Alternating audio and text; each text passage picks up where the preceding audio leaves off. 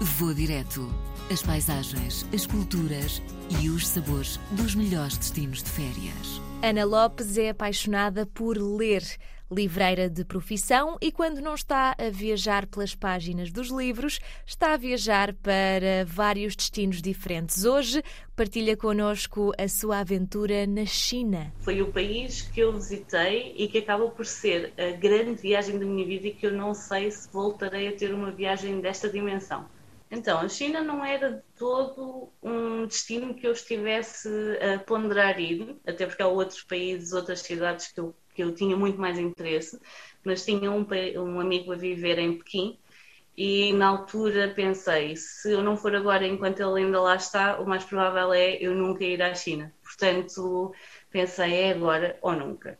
E uma pessoa nunca diz que não a uma viagem, não é? E então aceitei que se calhar poderia não ser o destino que eu tinha em mente, mas era um destino que eu tinha mesmo de aproveitar e foi o que fiz. Aproveitei e acabei por ter alguma companhia nos primeiros e nos últimos dias de viagem e o resto do tempo andei sozinha pela China. Levava roteiro no sentido em que, quando se faz uma viagem desta, desta dimensão, uma viagem tão grande, acho que se queremos ver várias cidades, temos mesmo de pensar no roteiro. Com ou sem programação, se quiser viajar para a China, a Ana tem algumas recomendações para lhe fazer. Para começar, perceberem mesmo que cidades é que querem ver. No meu caso, eu escolhi Pequim, uh, Xangai, Hong Kong, Guilin e Xi'an e depois uh, terminei novamente em Pequim. São cidades que para mim fazia todo o sentido pelas coisas que eu queria ver. Uh, a China é um país enorme, é quase o tamanho de um continente e, portanto, como eles fizeram questão de me dizer, na China tu encontras um bocadinho de tudo relativamente a coisas que consegues encontrar noutros países. E eu lembro-me de estar numa zona, na zona de Guilin, e pensar, isto parece o Douro Vinheteiro. Efetivamente, todas aquelas, aquelas paisagens em que tens montinhos, muros de pedra a fazer quase o Douro Vinheteiro que nós também temos em Portugal. Acho que vale muito a pena ver Guilin, causa disso, por, por, ter, por ser muito mais rural, apesar de ser uma cidade, mas tem muito espaço rural à volta, é muito fácil de visitar. Pequim é fantástico.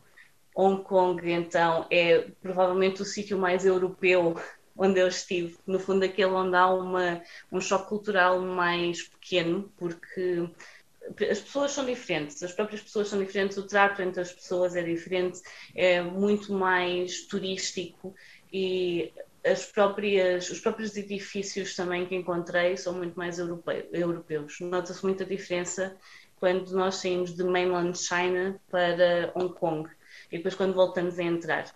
O trato entre as pessoas é, é completamente diferente.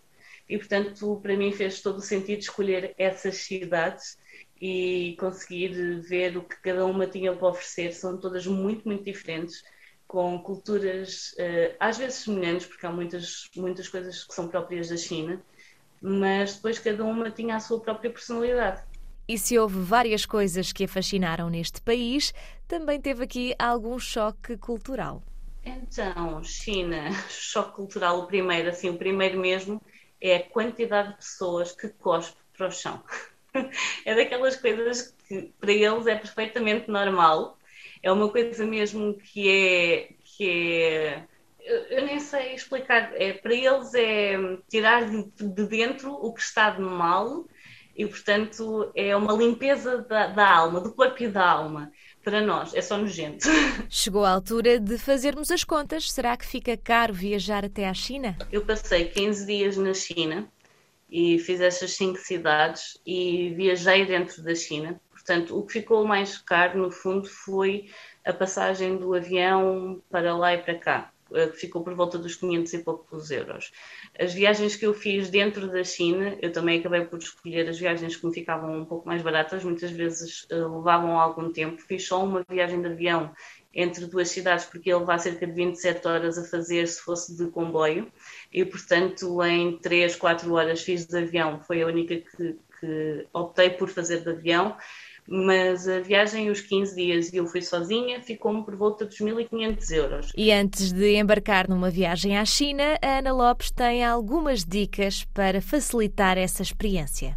Ativem o roaming antes de sair de Portugal. Eu fiz a geneira de não ativar o roaming antes de sair de Portugal. Aconteceu-me não ter acesso à internet e ainda por cima a internet na China é bloqueada, tens muitos sites que estão bloqueados, o Google é um deles, e portanto, às vezes estar a tentar chegar aos sítios apenas com os dados que deixavam no, na página do hostel é complicado. Portanto, ativem o roaming antes de irem, não façam a maneira que eu fiz e tenham em atenção que a China é um país muito seguro. Eu cheguei a andar à noite às duas da manhã, que é uma coisa que é não é de todo habitual em mim. Eu não costumo estar na rua depois das 10 da noite, 11 da noite. A única coisa que eu tenho uh, a chamar a atenção é que em Xangai costuma haver um golpe que eu acho que me tentaram dar, mas eu também safei porque eu sou uma pessoa extremamente desconfiada, que é, às vezes vêm pessoas jovens, na casa dos 20 anos, ter connosco, perguntar se já vimos uma cerimónia de chá. E, portanto, querem-nos levar a uma casa de chá e o problema é que a partir do momento em que tu estás na casa de chá vão começar a aparecer coisas na mesa e quando tu te vais embora a fatura é enorme. Mas é assim, é o único conselho que eu tenho mais. E planeiem a viagem. É muito mais fácil planearem atrás do vosso computador com as coisas todas em português ou em inglês e estarem a fazer os contactos com os hóspedes, por exemplo, porque muitas vezes as pessoas na China não sabem falar inglês. Ana Lopes já sabe que vai ter que regressar à China, até porque ficou muito por ver. Da próxima vez que for à China, vou direto a Macau, que foi a cidade que ficou por ver e, no fundo, a cidade que se calhar devia ter ido, porque é aquela onde Portugal teve mais influência e até há relativamente pouco tempo. E, portanto, será a próxima próximo destino dentro da China. Vou direto. As paisagens, as culturas e os sabores dos melhores destinos de férias.